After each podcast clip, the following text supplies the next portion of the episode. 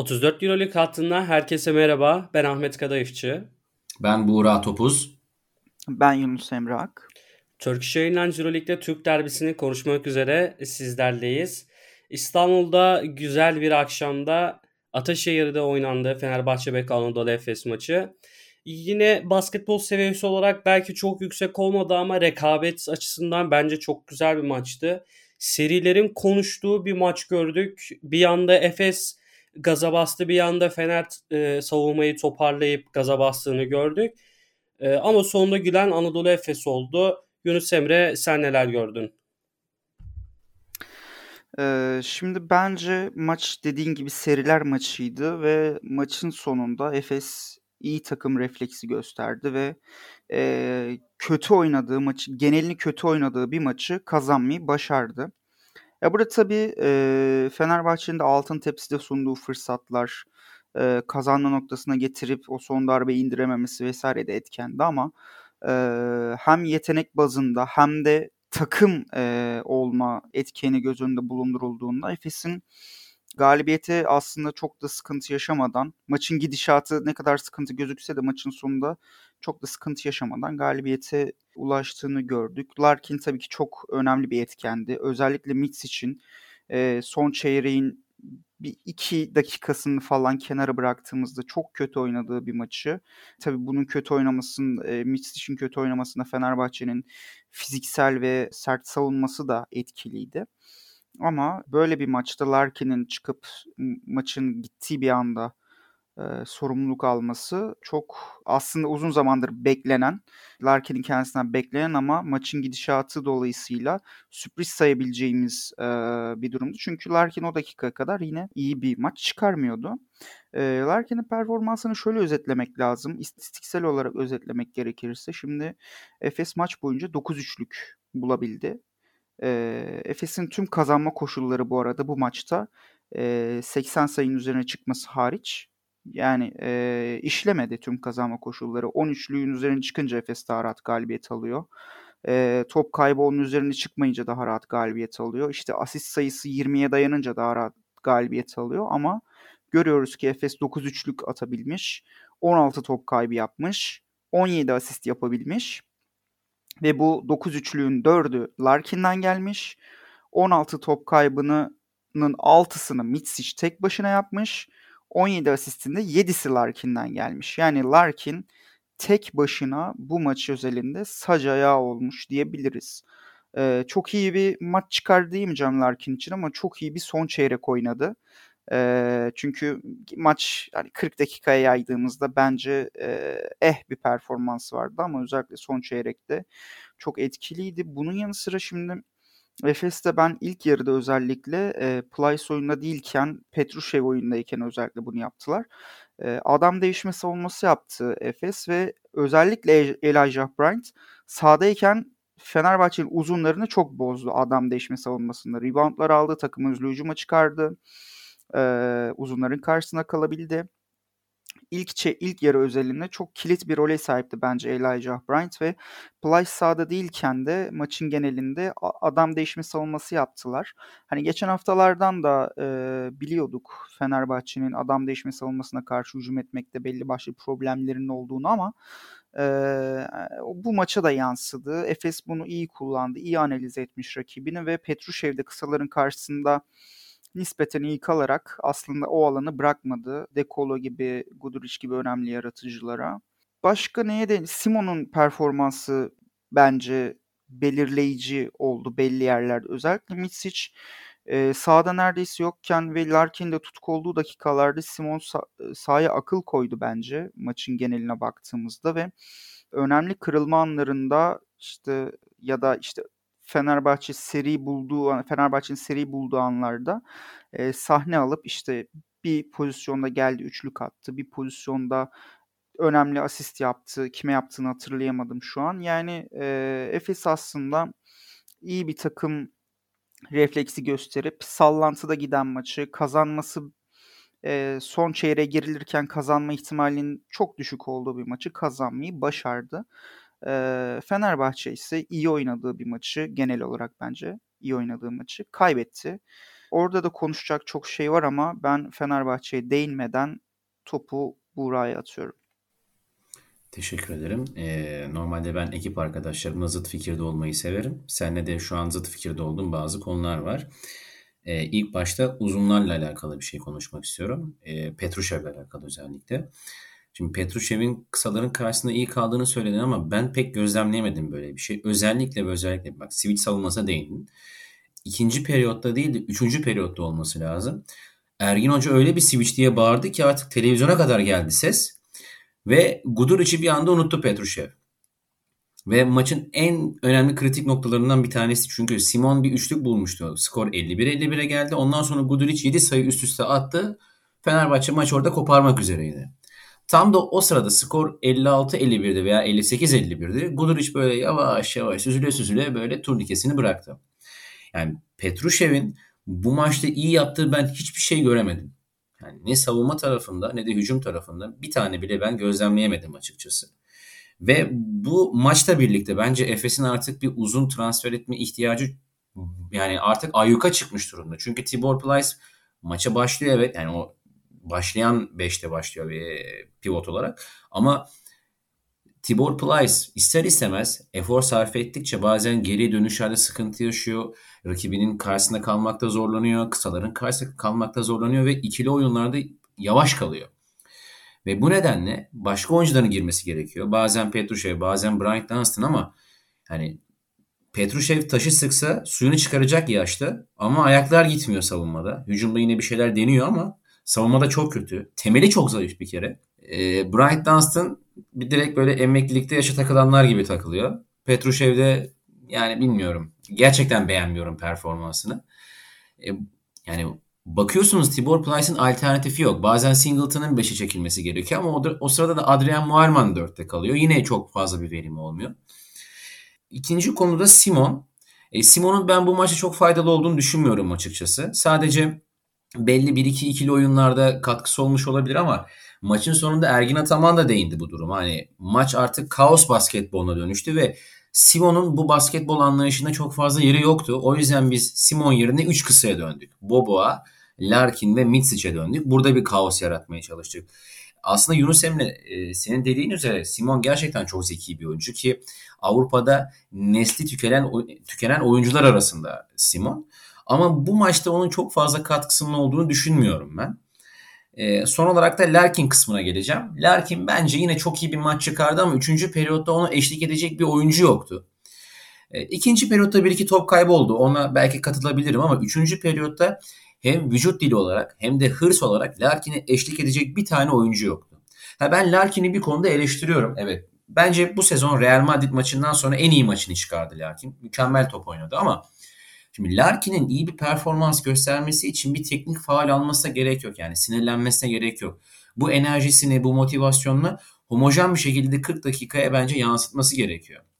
Çünkü her zaman sinirlenmeyebilir. Her zaman rakipler onu kızdırmayabilir. Belki de bunu taktik olarak rakipler şimdi tam tersini uygulayabilir. Hani Larkin'i biz kızdırmayalım. Biraz daha sakin kalsın ki devreye girmesin gibi de düşünebilirler. E, bundan dolayı Larkin'in bu tarz olayların dışında da çok iyi bir performans göstermesi gerektiğini düşünüyorum. Ee, bir de 3 sayılık atışlarda artık Efes'in bir ritme oturması gerekiyor. Çünkü her zaman bu kadar şanslı olmayabilir Efes. Yani Fenerbahçe kısmına değineceğim ama yani biraz Djordjevic yüzünden kazandı Fenerbahçe. Djordjevic'in tercihleri, oyun anlayışı ve kenarda seyretmesi yüzünden kazandı. Ona orada değineceğiz. Ee, ben şimdilik topu tekrardan Ahmet'e vereyim. Onun ekleyeceği bir şey varsa söylesin. Yani Larkin kısmında e, katılıyorum. Hatta şöyle bir istatistik var. İşte teknik faalden sonra işte 11 sayı 3 asist diye. Tabii oyuncunun son çeyrek oynama e, refleksine de saygı duymak lazım ama yani Buğra senin anlattığın gibi bir durumda söz konusu. İşte yine Zenit maçında verilmeyen bir faale sinirlen, sinirlendiği bir sekans var. Ondan sonra yine çift taneli skor üretmişti. E, siz çoğu şeyi aslında e, özet geçtiniz e, ama şimdi Fenerbahçe'den bağımsız olarak Efes'in de aslında çok gözükmeyen ama kritik katkı aldığı noktalar vardı. Ona biraz Yunus Emre e, değinmişti işte e, adam değiştikten sonra Fenerbahçe'nin uzun oyuncusuyla Elijah Bryant'ın kaldığını ve Elijah Bryant'ın yerinden kıpırdamadığını gördük. Yani Ahmet Düveroğlu evet sert güçlü bir oyuncu ama Elijah Bryant'a böyle çarpıp belki de faal olabileceğini düşünerek potaya pota dibinden bırakmaya çalıştı ama Bryant'ın hiç yerinden oynamayışı ve orada boyalı alanda Fenerbahçe'nin kaçırdığı e, basketler var. İki kere Veseli bir kere Ahmet veya iki kere Ahmet bir kere Veseli olması lazım. O şekilde e, aklımda kalmış. Yine e, Brian Dunstan girdiği zaman Efes her ne kadar e, oyunu açmak açmaktan zorlansa da bence hiç ummadığı bir 4 sayı katkısı aldı. Yani Larkin ve Plyce e, dışında e, kimseden majör bir skor katkısı. Hani Mitsic'i belki oraya sayabilirim ama e, hani 4 sayı 4 sayıdır bence. Orada hani Dunstan ben bu sezon Efes'in hücum planları içinde hiç olmadığını düşünüyorum. Böyle bir durumda Fenerbahçe deplasmanda o 4 sayı alabilmek Plyce'ın en azından kenarda olduğu durumda önemliydi. Yine e, skor çift tanelere çıkmışken Mitz için çok kötü bir maç geçiriyorken hücumun hemen başında kullandığı bir üçlük var. E, orada farkı tekrar tek haneye indirdi. Plyce'in yine orada bir üçlüğü var.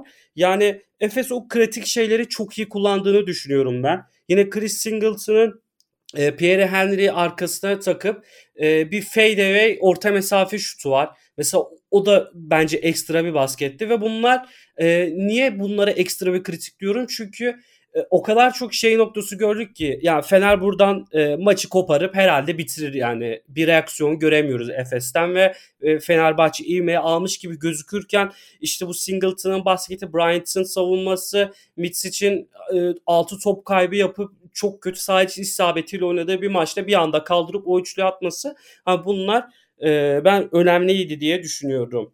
Şimdi maçı biraz daha Fenerbahçe Beko açısından. E, evet Yunus Emre. Ya şimdi ben e, bu Buran söylediklerinden yola çıkarak e, birkaç şey söylemek istiyorum. Bu özellikle Petrushev ile alakalı olan kısımda. E, şimdi Petrushev evet savunma yönü çok güçsüz bir oyuncu.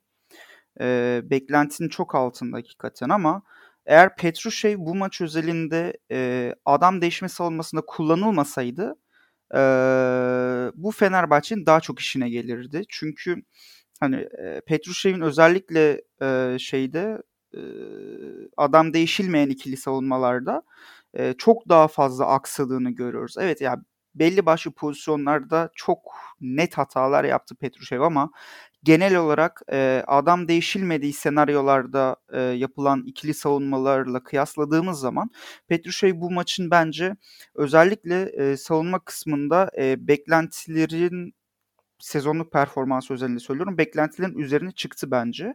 E bir de şunu da söylemem lazım. Plyce'ın alternatifi yok dedi. Ona tamamen katılıyorum.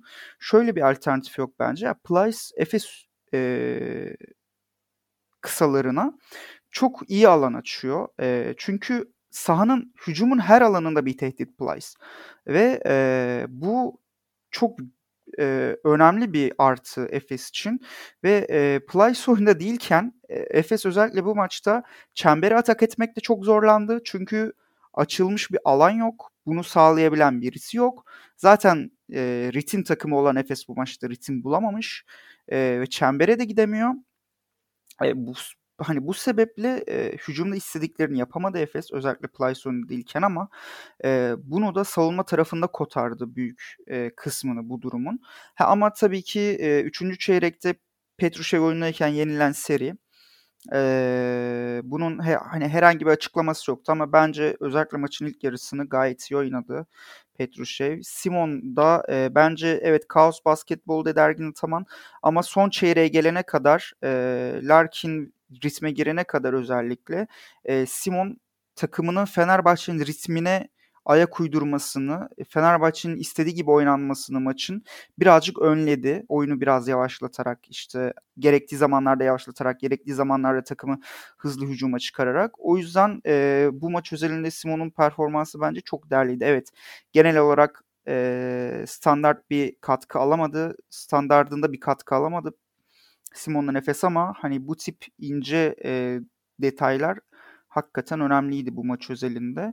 E, buradan araya girdim. Sözü tekrar sana bırakıyorum. E, buradan da Fenerbahçe e, daha Fenerbahçe odaklı konuşabiliriz.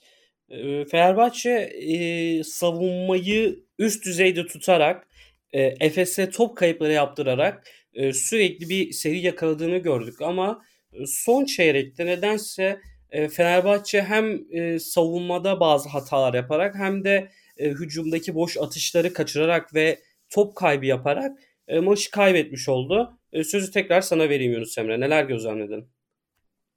Yani şimdi Fenerbahçe Beko'da ben e, geçen haftadan alayım. Geçen haftaki kayıtta şöyle bir şey söylemiştim. Fenerbahçe yetenek tavanı olarak e, kısıtlı bir takım demiştim. Bana bireysel olarak çok fazla geri dönüş oldu bununla alakalı. Hani böyle böyle demişsin işte aynı fikirde değilim vesaire diye. Ve hani bence bu hafta bunu gördük. Dekolo ve Veseli sahada değilken beraber sahada değilken Fenerbahçe Beko'da Fenerbahçe Beko'nun herhangi bir oyun aklı yok. Ve ilk çeyrekte e, Djordjevic Bey sağ olsun bunu izletti bize. Bunu şahit olmamıza sebep oldu. E, Veseli ve Dökolo'yu beraber oyundan çıkardı ve Efes'in serisini gördük. Bu bence bu maç özelinde alınması gereken en büyük dersti Fenerbahçe cephesinde. Ee, hani böyle bir şey herhangi bir mümkünatı olmaması lazım e, bir koç tarafından. Yani biz Fenerbahçe Beko'yu iyi bir takım olarak hani e, biliyoruz marka değeri açısından. Ama hani gelin görün ki e, Euroleague'de bugünkü iyi takımların hiçbirinin koçu böyle bir şey yapmaz. E, takımın en önemli iki oyuncusunu beraber sahaya çıkart, sahadan ve oyundan almak, e, topu işte Şayoklara vesaire e, bu oyuncular oyunda değilken emanet etmek vesaire bunlar fiyasko kararlar ve Efes'in de maça girmesine e, sebep olan bir karardı. Bu açıdan çok büyük eksi e, yazmamız gerekiyor Djordjevic'e. E, maç sonunda almadığı molayı da üzerine koyduğumuzda zaten bu maçtaki eksileri e, bayağı bir fazla Djordjevic'in. Ama e, buna gelmeden önce bireysel oyuncu performanslarından yola çıkarak e, Fenerbahçe'nin genel maç performansını özetlemek istiyorum. Yani şimdi Pierre Henry evet önemli üçlükler attı zor pozisyonlarda. Kritik anlarda önemli üçlükler attı. İyi de mücadele etti. Hakikaten 3. çeyrekte özellikle her topa atlaması, maçı ısırması, ya, e, maçı bir yerinden tutması, topu ısırması hakikaten bu sezonun en iyi performanslarından birini sergiledi kendisi adına. Ama gelin görün ki işte Pierre Henry de böyle bir oyuncu. Karar verme kısmı ona kaldığında yani alınabilecek en kötü kararları alıyor ve hani e, son topta işte airball attı. E, buna şaşırmadım. Bunu gördüğüme şaşırmadım. Aksine Pierre Henry'nin bu maçta bu kadar katkı veriyor olmasına şaşırdım. E, ama yine de bence tüm bunları kenara koyduğumuzda çok da fena bir maç çıkarmadı. Ki maçın e, Fenerbahçe Beko'nun maçı kazanma noktasına getirmesinde e, ki en büyük katkılardan birini sergilemiş e, oldu diyebiliriz bence Henry için. Keza Shayok da e, bu sezonki performansına göre çok ekstranın ekstrasını yaptı. Hiç üçlük kaçırmadı zaten ve Shayok'un hücumda bu kadar istekli olması, savunmada Efes'in önemli kısalarını hani bozuyor olması e, bu maç özelinde çok e, hakikaten e, önemli katkı verdi. E, Fenerbahçe Beko'nun maçı kazanır mı dediğimiz anlarına e, baktığımızda hep Şayok'un e, sahada olduğunu, hepsine değil ama Şayok'un e, bunlarda pay olduğunu e, hani görüyoruz, e, gördük bu maçta. Şayok da bence iyi bir maç çıkardı. E, ya genel olarak zaten Fenerbahçe bence maçı daha iyi oynayan taraftı. E, aslına bakarsak ama şöyle bir şey var. E, Fenerbahçe hani 14 top kaybı yaptı bu maçta. 4'ü Yan Veseli'den, 3'er tanesi de Pierre Henry, Devin Booker ve De geldi. Zaten e, Devin Booker bu maçta çok etkisizdi. E, hiç o e, beklediği fırsatları, aradığı fırsatları bulamadı skor üretmek adına. Hani hiç demeyeyim genel olarak bulamadı. E, Veseli'nin de özellikle hücumda ya çok böyle basit diyebileceğimiz onun kalitesindeki bir oyuncu için yaptığı top kayıpları hani birazcık böyle hayal kırıklığı oldu hakikaten. Yani Veseli'nin e, maça bir türlü ben kafaca e, girebildiğini düşünmüyorum aslında bakıldığında. E, yani ama şunu da gördük. Bu maçta hakikaten hani Fenerbahçe bir enerji takımı E, Efes de bir ritim takımı. Bu maç bize bunu daha net gösterdi. Fenerbahçe ne zaman Efes'in ritmini bozabilse e, maçta kendi lehine bir seri yakaladı. Efes de ne zaman Fenerbahçe'nin enerjisine karşılık verebilse kendi lehine bir ritim yakaladı. E, maç sürekli zaten böyle gidip geldi. Yani şuna da değinmem lazım. Djordjevic'in e, ya De nispeten iyi bir maç çıkardı sezonun e, önceki maçlarıyla kıyasladığımızda. E, hani bazı koçlar yapar böyle. iyi oynayan e, oyuncusuna işte güvendiğini göstermek için o molayı almaz. Onun kararına bırakır maçın sonunu. E, hani bazı koçlar böyle yapar ama e, bu maç e, Fenerbahçe Beko'nun reaksiyon göstermesini beklediğimiz bir maç olduğu için e, bence Djordjevic burada e, inisiyatifi oyunculara bırakarak çok büyük bir hata yaptı ve coaching olarak da bu maçta sınıfta kaldı. E, yani buradan da daha fazla konuşacağımız şeyler olacaktır eminim. Çünkü Fenerbahçe Beko cephesinde konuşacak çok şey var. E, işleri hiç iyi gitmiyor bence. E, ama daha fazla kendi fikirlerimi söylemeden buradan sözü Buğra'ya bırakayım. Onu da dinlemek istiyorum çünkü. Ben maçla alakalı sadece bir konuyu konuşacağım. Ondan sonra genel bir yorum yapacağım Fenerbahçe ile alakalı. 3 sayı fark varken ve süre de bayağı uygunken Djordjevic mola almadı. Tam sağdan topu oynattı. Ya bu bir direkt yani coaching olarak sınıfta kalmanın belirtisidir. Ben başka da bir şey söylemiyorum maçla alakalı. Çünkü pek çok detayı zaten sen söyledin bana çok bir şey kalmadı. Hemen hemen ben de aynı şeyleri söyleyecektim ama maçla ilgili konuşacak olsaydım. Ama şimdi konuşmaktan vazgeçtim. Çünkü e, sürekli şu cümleleri duyuyorum. E, maç seyrederken yayıncı kuruluşun spikerlerinden veya Fenerbahçe basketboluyla alakalı yorum yapanlardan. Fenerbahçe bir e, marka, Fenerbahçe bir Avrupa basketboluna marka. Evet bir marka ama e, bu markalar işte Barcelona gibi, Efes gibi, ne bileyim Real Madrid gibi, e, CSK Moskova, Olympiakos, Panathinaikos gibi takımlar Avrupa'nın bir markası ama bu markalar cepten yememeli. Evet bizim geçmişte başarılarımız var o yüzden biz markayız dememeli. E, 2009 yılında hiç unutmuyorum. Obradovic Procom'u yani Panathinaikos Procom'u yendiği zaman çok zor bir şekilde yenmişti. Basın toplantısında ne demişti? This is past, this is something nobody remembers. Yani artık bir başarı kazandıysanız bunun geçmişte kalması lazım, geleceğe odaklanmanız lazım. Yani her mağlubiyetten sonra Fenerbahçe bir Avrupa basketbolu markası deyip de cepten yememek lazım. Ve Avrupa'da bir marka olan takımın koçu ne olursa olsun hani Kokoşkov çok ters bir zamanda bile takımı terk etmiş olsa Sasha Djordjevic olmaması lazım. Daha da ileri gidiyorum. Daha da ofansif bir yorum yapıyorum. Marka olan takımın Avrupa basketbolunda marka olan bir takımın basketbol şube sorumlusu Sertaç Komsoğlu olamaz diyorum. Şu an yalanladılar ama bir yöneticinin taraftarla gerilim yaşadığı ve polise görüntü sildirdiği ile alakalı yani gündeme dahi gelmemesi lazım. Hani olmuş veya olmamış. Yani kimisi de der ki ya ateş olmayan yerden duman çıkmaz derler. Yani böyle bir olay olmamış olsa bile e, böyle bir gündem olmaması lazım. Ben Ozan Balaban'ın hiçbir şekilde bu şekilde gündeme geldiğini, Nedim Karakaş'ın bu şekilde gündeme geldiğini ben hatırlamıyorum. Daha eskilere gidiyorum. Hatta ve hatta bu 2017-18 sezonunda Ali Koç'un böyle adaylığını açıkladığı ve tırnak içerisinde söylüyorum tabii ki gümbür gümbür geldiği dönemde e, Fenerbahçe'nin Jalgiris'te deplasmanda bir maçı vardı ve Fenerbahçe bench'ine yakın bir yerde bazı taraftarlar Ali Koç lehine bir pankart asmışlardı.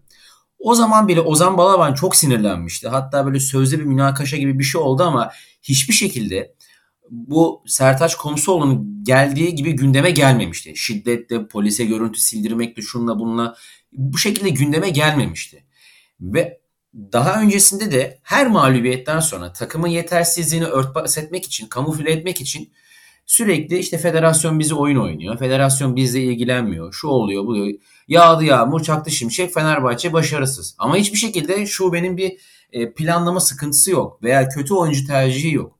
Yani bu durumda ben e, yani oyunculara bir fatura kesemiyorum. Antrenöre fatura kesememe durumu da var. Çünkü der ki bana ya kardeşim hani siz beni sezona bir ay kala transfer ettiniz. Benim kurmadığım bir kadroyu benim elime verdiniz. Ama yine de bu coaching anlamında Fenerbahçe'yi geriye taşıyacak bir kredi vermiyor. Yani yaptığı hataları meşrulaştırmıyor. Yani burada ben direkt topu Önce yönetime daha sonra da şube sorumlusu kimse ona atarım. Çünkü Aziz Yıldırım döneminde Fenerbahçe gerçekten bir markaydı. Herkesin çok çekindiği ve yani tırnak içerisinde söylüyorum bir contender takımda Fenerbahçe. Herkes oynamaya çekinirdi Fenerbahçe'yle. Ama Ali Koç döneminde bakıyorsunuz o var olan miras her geçen gün daha da kötü bir duruma gidiyor. Ve ülkenin de bu ekonomik e, durumundan dolayı, kur artışından dolayı artık hem Efes'in hem de Fenerbahçe'nin artık zirveye oynayacak ben kadro kuramayacaklarını düşünüyorum ileride. Yani bu durum daha da kötüye gidecek Fenerbahçe açısından. Yani direkt bu yönetimin e, basiretsizliğine ve hani vizyonla gelmişti ya Ali Koç. Direkt onun vizyonsuzluğuna yazıyorum ben. Yani bu kadar da bu sefer ofansif konuşuyorum. Fenerbahçeli olmamama rağmen. Ya e, şöyle e, giriş yapayım. Bu konu bence e, sezon başında başlayan bir mevzu değil veya bu yaz. Bence e, geçtiğimiz sezonun başında veya ortalarında başlayıp bugünümüze günümüze gelen bir e, süreçten bahsediyoruz. Ben şahsen Igor Kokoşkov'un işte e, Doncic istedi. Jason Kidd Dallas'ın başına geldi. E, ben de Kokoşkov'u isteyip Kokoşkov da hay hay abi gideyim şeklinde ben e, geliştiğini düşünmüyorum. Yani benim kendime yakın olarak gördüğüm bazı Fenerbahçe e, kongre üyeleri veya medyadan isimler Kokoşkov e, ilk geldiğindeki o kötü seride Kokoşkov'a dair e, baskı yapıldığı, gelişen dönemde de e, Kokoşkov'la ilgili e, takdirin e, eleştiri yapılırken eleştiri yapıldı ama takdir yönünde bunun yapılmadığı ve CSK serisinden önce başlayan Yan Vesey'nin o Barcelona maçındaki bilek sakatlığı ve üstüne takımdan 10 kişi e, kaç kişi de hatırlamıyorum ama e, takımın neredeyse hepsinin e, Covid-19 virüsüne yakalanıp oradaki e, moral bozukluğuyla ve yönetimle Kokoşkov arasındaki bu gerilimin e, toplanmasıyla beraber e, Türkiye Ligi'nde Anadolu Efes'i Fenerbahçe'yi 3-0 yendiği bir e, Türkiye Basketbol Ligi finali izlemiştik. E, buradan sonra e, Kokoşkov tabii ki doğal olarak eleştirildi. Ama e, bu 3-0 yenilginin arkasındaki asıl Kokoşkov'un formsuzluğu, takımın formsuzluğu yani bu tüm faturanın e, Kokoşkov'a kesilmesi ben Kokoşkov'u üzdü ve takımdan ve yönetimden e, bir miktar kopardı diye yorumladım o yaz. E, devam eden yazda o bahsettiğimiz e, Doncic, Jason Kidd, Dallas üçgeni durumundan dolayı e, Kokoşkov'u e, nasıl desem küstürmeye yakın bir e, tutum olunca e, Kokoşkov gitti. E, peki Kokoşkov'u e, gitti. Ne oldu? İşte yazın yönetim mecburen o yaz isim olarak e, en çok dikkat çeken e, Georgievic'e yöneldi. E, ve şöyle bir durum da yoktu. E, Martin Schiller o zaman Zalgiris'in başındaydı ve Ivanovic de Bask Baskonya'yla e, mutlu bir sezon başlangıcı yapacak gibi gözüküyordu. Hani Georgievic'in o e, ben yani koçluk konusunda bir yatırım yapılacak bir kariyeri olduğunu düşünmüyorum ama o isminin ağırlığı ve oyunculuğu dönemindeki o isminin ağırlığına e, bir şekilde bir e, yatırım yapıldı. Peki burada e, hani direkt şunu söyleyemeyiz. Koç Erdemcan varken yıllar boyu emek verdiği kulüpte neden Erdemcan devam edilmedi gibi bir e, soru soruluyor. Hani Erdemcan olsaydı direkt her şey daha iyi olur demiyorum ama Erdemcan'ın baş antrenör olarak isminin geçebileceği bir yerde Georgievic ile karşılaştığı zaman eğer Georgievic'i getirirse e, bu sefer Erdemcan'ı da küstürürsün. Yani ben kendisi bir kırgınlığı olduğunu e, hani çok iyi Fenerbahçeliler Erdoğan Hoca. Yani şahsen düşünmüyorum ama hani kariyerinde Utah Jazz'de e, asistan koşuk görevini gördüğü zaman o da gidiyor yani. Hani Georgievic'in yanında da ben yardımcı olması için bir sebep göremiyorum burada. Ee, hani o yüzden koç seçimi Georgievic'ti. Yani hani e, bu süreci e, umarım iyi özetleyebilmişimdir. E, şimdi maçın içine gelelim. Şimdi ben şahsen Georgievic'in e, Fenerbahçe'nin geçen sezonki maçlarını izlediğini düşünmüyorum. Takımın başına geldiğinde. Neden? Şimdi e, Anadolu Efes'le alakalı konuşurken şimdi Larkin Mitsic gibi hani bunu hep kullanıyorum belki ama Larkin Mitsic gibi iyi iki oyun kurucunun yanında siz 3 numarada Kronostas Simon'un ihtiyaç e, ihtiyacı olduğunu düşünüyorsanız Şimdi bunu Fenerbahçe'ye Fenerbahçe'nin nasıl yaptığını izleyin. Fenerbahçe de bunu Veseli ile yapıyordu. Yani Yan Veseli adeta bir point center gibi tepede topu veriyordu Veseli. Çatır çutur millete e, dağıtıyordu. Ve eminim ki en az 4-5 asist ortalamayla geçen sezonu tamamlamıştı yani. Şu an hatırlamıyorum. Yani Yan Veseli sizin e, Yan Veseli 25 yaşındaki böyle ikili oyundan sonra topu verip Aliyup'la patır patır boyalı alan sayısı üretip üretmesini veya orta mesafe e, üretmesini isteyebileceğiniz bir oyuncu değil şu an. Şu an Yan Veseli'nin o beynini, o IQ'sunu kullanmak zorundasınız. Yani Devon Booker bile tepede Yan Veseli'den daha fazla top alıyor. Yani geçen sene şunu çok izledik. Yan Veseli tepede topu, e, topu alıyor. Dekolon'un bir koşusunu görüyoruz. Veseli yerden çok güzel bir pas atıyor. Veya e, Veseli'den gelip dekol oluyor. Veseli bir kat yapıyor. Oradan bir aleyüp ya da yerden bir pas izliyoruz. E, Veseli dekolo ikili oyunu izlemiş oluyoruz. Şimdi Veseli e, takımın hiçbirine bu servisi yapamıyor. Bir oyun kurucu e, eksikliği olduğu düşünülüyor. Yani Pierre Henry ve Decolon'un o top yönlendirme konusunda yeterli olmadığı düşünüyor. Şimdi Decolon'un yaşını da bence konuşmamız gerekiyor. Yani Decolo şu an perdeyle adam geçiliyor. Yani e, bunu görmemiz gerek arkadaşlar. Yani Decolo şu an Shane Larkin gibi bir sol bir sağ bir sağ yapıp e, geçebilecek yaşta değil. Decolo'nun da oyun tecrübesi skorerliğini kullanmak zorundasın. Yani Decolo'yu e, çok e, iyi adam geçen bir kısa gibi şu an bence yani bence tam rolü o değil diye düşünüyorum. Hani Veseli'yi o tepede e, Georgievic'in ben hiç kullandığını e, düşünemiyorum. Yani bu maç Fenerbahçe'nin e, kötü hücum ettiğini herhalde aynı fikirdeyiz. Hani Veseli de bunu gördük. Şayok değilse şimdi Şayok çok güzel başladı maça. Yani Şayok bu sayıları da bence e, kendisine gelen ikinci şans sayıları ve işte hücumun hücumun başında kendisine geldi top ve aniden kaldırıp iyi gününde olduğunu gösterdi. Şimdi Yunus'un geçen haftaki programda bahsettiği bir husus var. Yani Şayok'la niye ikili oyun oynanmıyor? Şimdi Fenerbahçe'de perde yapabilen ikili oyun yıllarca oynamış uzunları var. Ahmet, Veseli, Booker. Yani bu sezon Veseli Booker'la oynandığını da görüyoruz. Ahmet'in de geçen sezon ne kadar fazla ikili oyun oynadığını görüyorduk. Şimdi Şayo burada neden daha verimli kullanamadı? Yani eğer topu e, madem dolaştırmakta zorlanıyorsun, madem asist yapmakta zorlanıyorsun, Şayo'nun e, bu oyunu e, yine kullanılmadı ve Booker yani çok mu iyi oynadı ki Polnara ve Şayok 20 dakika oynuyorken Booker 28 dakika oynuyor. Ben bunu da e, anlamakta güçlük çekiyorum. Yani Polnara ve Shayok'u e, rotasyon içinde süre alan iki oyuncu gibi kullanıyor Georgievich. Yani hani senin rolün şu ve şunu yapacaksın gibi e, maalesef bana e, lanse edemedi. Yani Veseli'nin asistsiz maçı tamamlaması e, bence e, bir talihsizlik olarak nitelendirebilirim.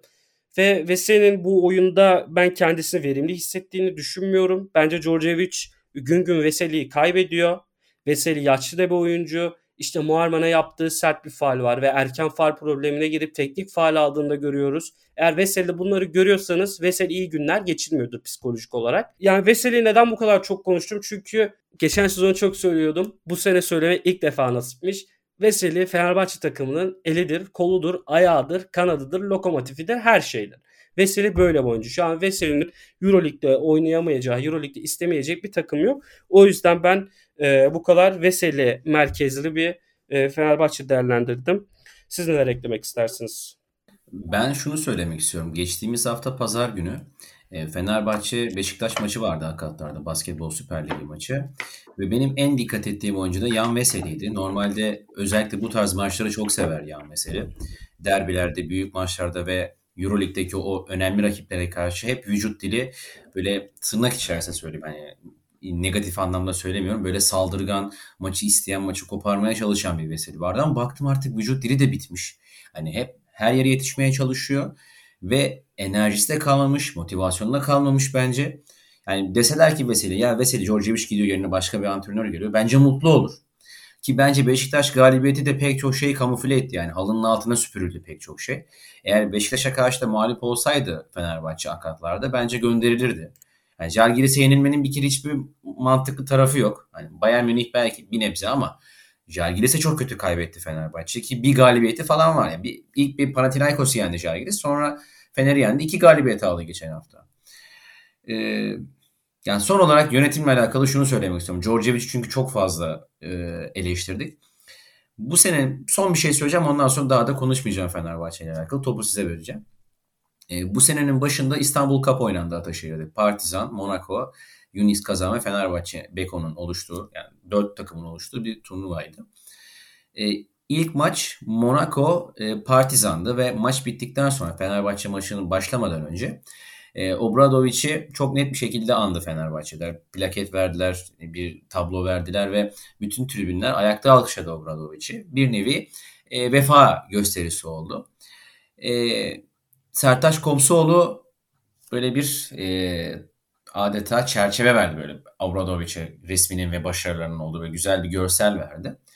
Ve görseli verdikten sonra böyle bir çak yapmak istedi Obradovic'te ama Obradovic bunu direkt pas geçip tribünleri selamladı.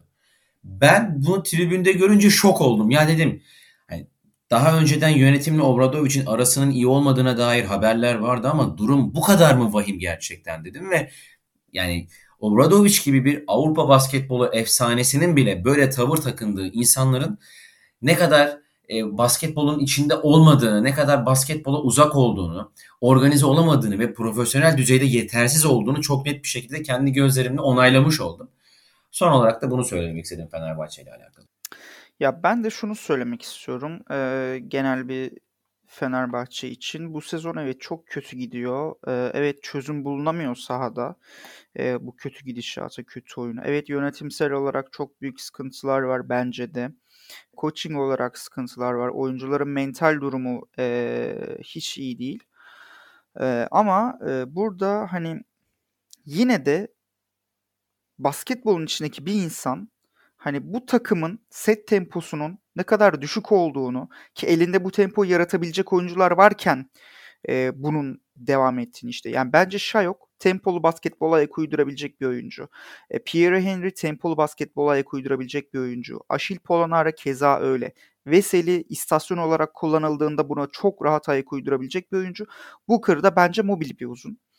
Hani ki belli başlı beşlerde Fenerbahçe koşmayı daha çok seviyor. E bazı beşlerde de e, yerleşik basketbol oynamayı daha çok seviyor. Yani elinde aslında esnek bir kadro var. Hani nasıl nasıl bu kadro hani bu kadar verimsiz, bu kadar tek düze kullanılabilir? Hani kimse bunun farkında değil mi? Hani bu evet coaching kötü diyoruz. Koç evet hani kötü diyoruz ki bence ben hala şöyle düşünüyorum. Hani e, Djordjevic olduğundan daha kötü bir koçmuş gibi gösteriliyor e, Türkiye'de. Hani bu şekilde düşünüyorum ben halen. Hani ama sanırım böyle giderse Türkiye'deki basketbol severleri haklı çıkaracak.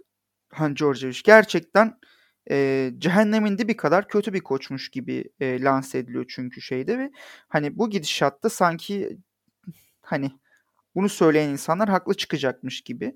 Ya çünkü yani herhangi bir çözüm yok ortada.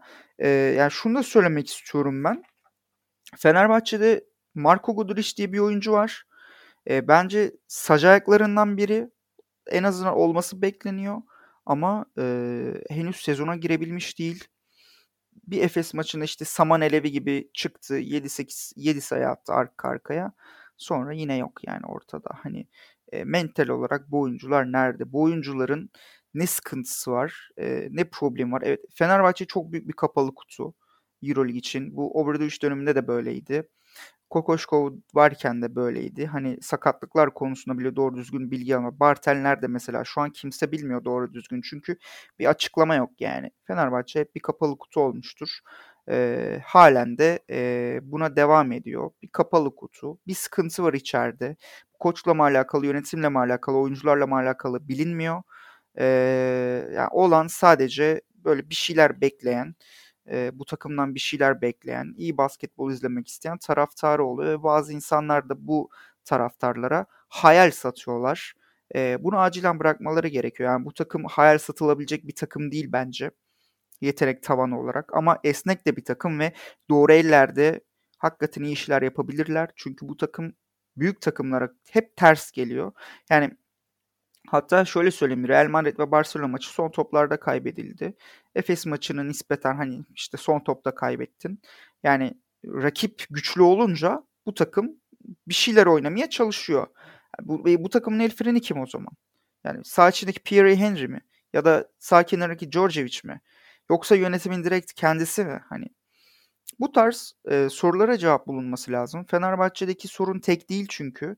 E, saha içindeki sorunlara da çözüm bulmak kolay değil. Hem fikstür çok yoğun hem de bu meziyetlere sahip bir koç yok bence kenarda. Bir koç ekibi yok daha doğrusu. Çünkü rakip analizi de kötü. Rakip analizlerini genelde e, asistan koçlar hazırlayıp head coach'a getirir. İşte head coach onun üzerine bir koçlarla beraber oyun planı hazırlar. Yani hiçbir şey göremiyoruz artık e, Fenerbahçe'den mantıklı.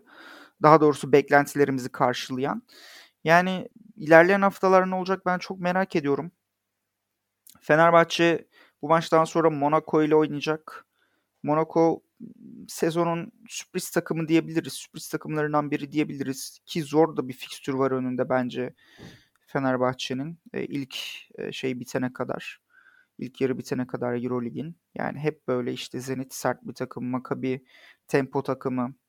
E, sizi oyuna sokmazsa girmeniz çok kolay olmuyor. Hani e, bu performans seviyesiyle bu düzlemde bu oyuncu grubu mental olarak çökmüş bu oyuncu grubuyla artık yani playoff da mı elden gidiyor acaba demeye başlayan insanlar duyuyorum. Artık bu insanlara kim ne yaşatıyorsa bu şekilde herkes bir şapkayı önüne koysun düşünsün. Başka da diyecek bir şeyim yok. Hepinizin ağzına sağlık. Ee, son olarak şunu ekleyeyim. Djordjevic'in de yani takıma çok güzel bir savunma yaptırdığını bence söyleyebilirim ama işte o hücumda yaptıramadıkları o yaptırdığı güzel savunmanın kıymetini e, çok azaltıyor ve hani Djordjevic'in iyi yaptığı e, şeyleri de maalesef göremiyoruz. E, Buğra ekleyeceğim bir şey yoksa e, kapatalım. E, bizi dinlediğiniz için e, teşekkür ederiz. Gelecek haftalarda tekrar görüşmek üzere. Hoşçakalın. Hoşçakalın. Hoşçakalın.